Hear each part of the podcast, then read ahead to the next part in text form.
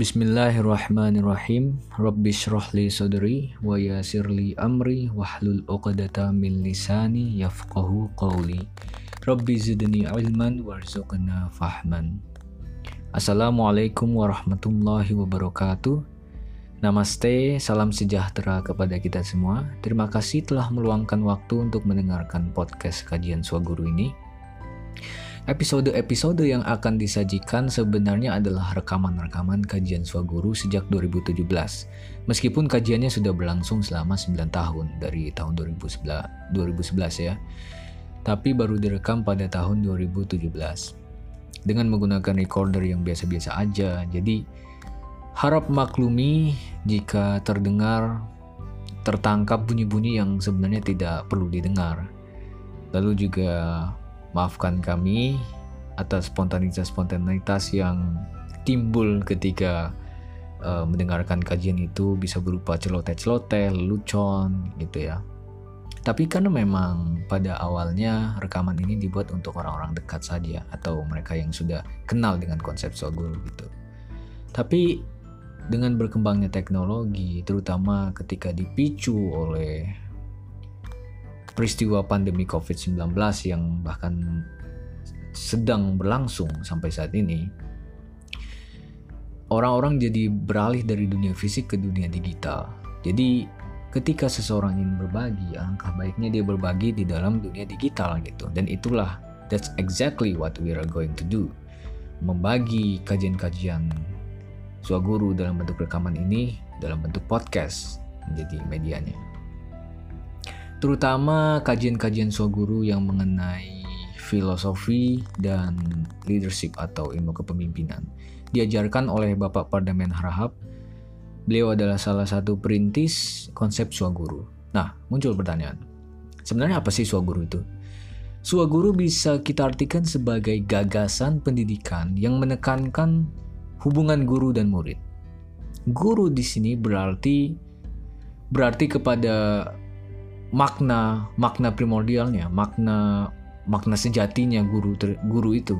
Makna guru sejati adalah dalam bahasa Sanskerta pembawa cahaya, bukan pembawa PR atau pembawa tugas ya.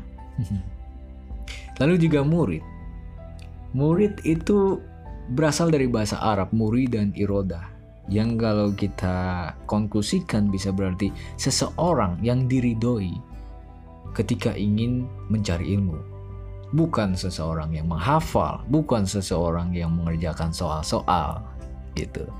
Karena ketika kita kan gini, ketika kita ingin berbicara pendidikan itu tidak bisa kita buang konsep murid dan guru, guru dan murid. Jadi memahami pendidikan kita juga harus memahami guru dan juga harus memahami konsep murid.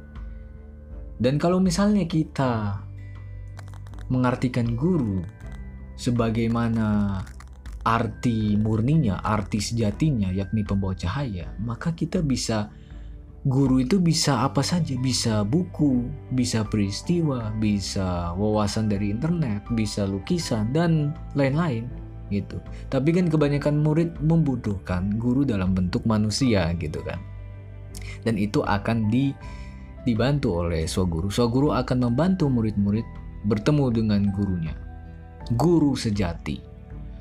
Guru yang di dalam bidangnya, dengan bidangnya, dia bisa mengajarkan prinsip-prinsip kehidupan.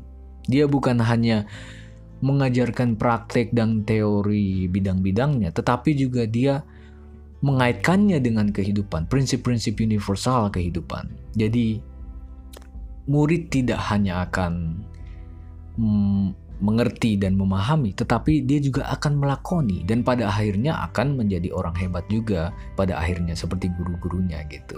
Amin. Swaguru menekankan filsafat, leadership dan art itu menjadi core curriculum kalau istilah Harvard University adalah core curriculum. Jadi sebuah kurikulum yang darinya kurikulum-kurikulum yang komersial, kurikulum-kurikulum yang menjadi standar itu dihasilkan. Fundamental yang fondasi itu adalah yang paling penting. Dan dalam guru, fondasinya adalah filsafat, leadership, and art itu semua mendefinisikan kehidupan, prinsip-prinsip kehidupan. Untuk menjawab pertanyaan bagaimana cara menghadapi kehidupan, bagaimana cara hidup.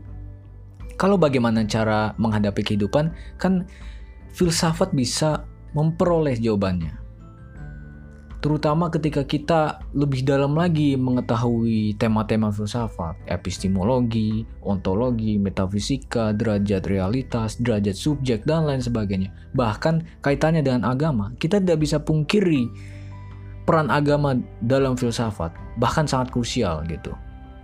Lalu menjawab pertanyaan kedua, bagaimana cara hidup itu dapat dijawab oleh leadership, ilmu kepemimpinan, bukan hanya prinsip-prinsip cara hidup universal, tetapi juga cara hidup yang partikular yang terkait dengan ruang dan waktu, yang berarti menyesuaikan zaman. Tentu cara hidup orang tahun 80-an, abad Renaissance, dan zaman sekarang berbeda.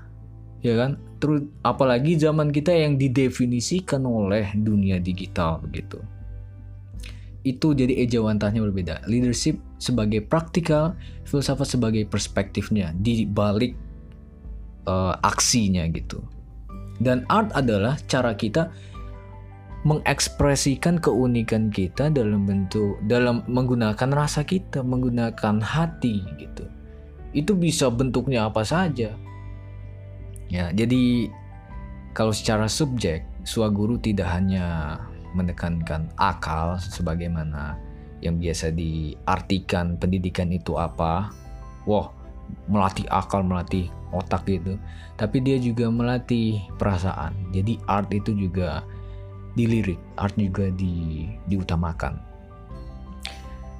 Itu saja yang bisa saya sampaikan perihal Suaguru dan apa sih apa sih sebenarnya isi podcast Suaguru ini.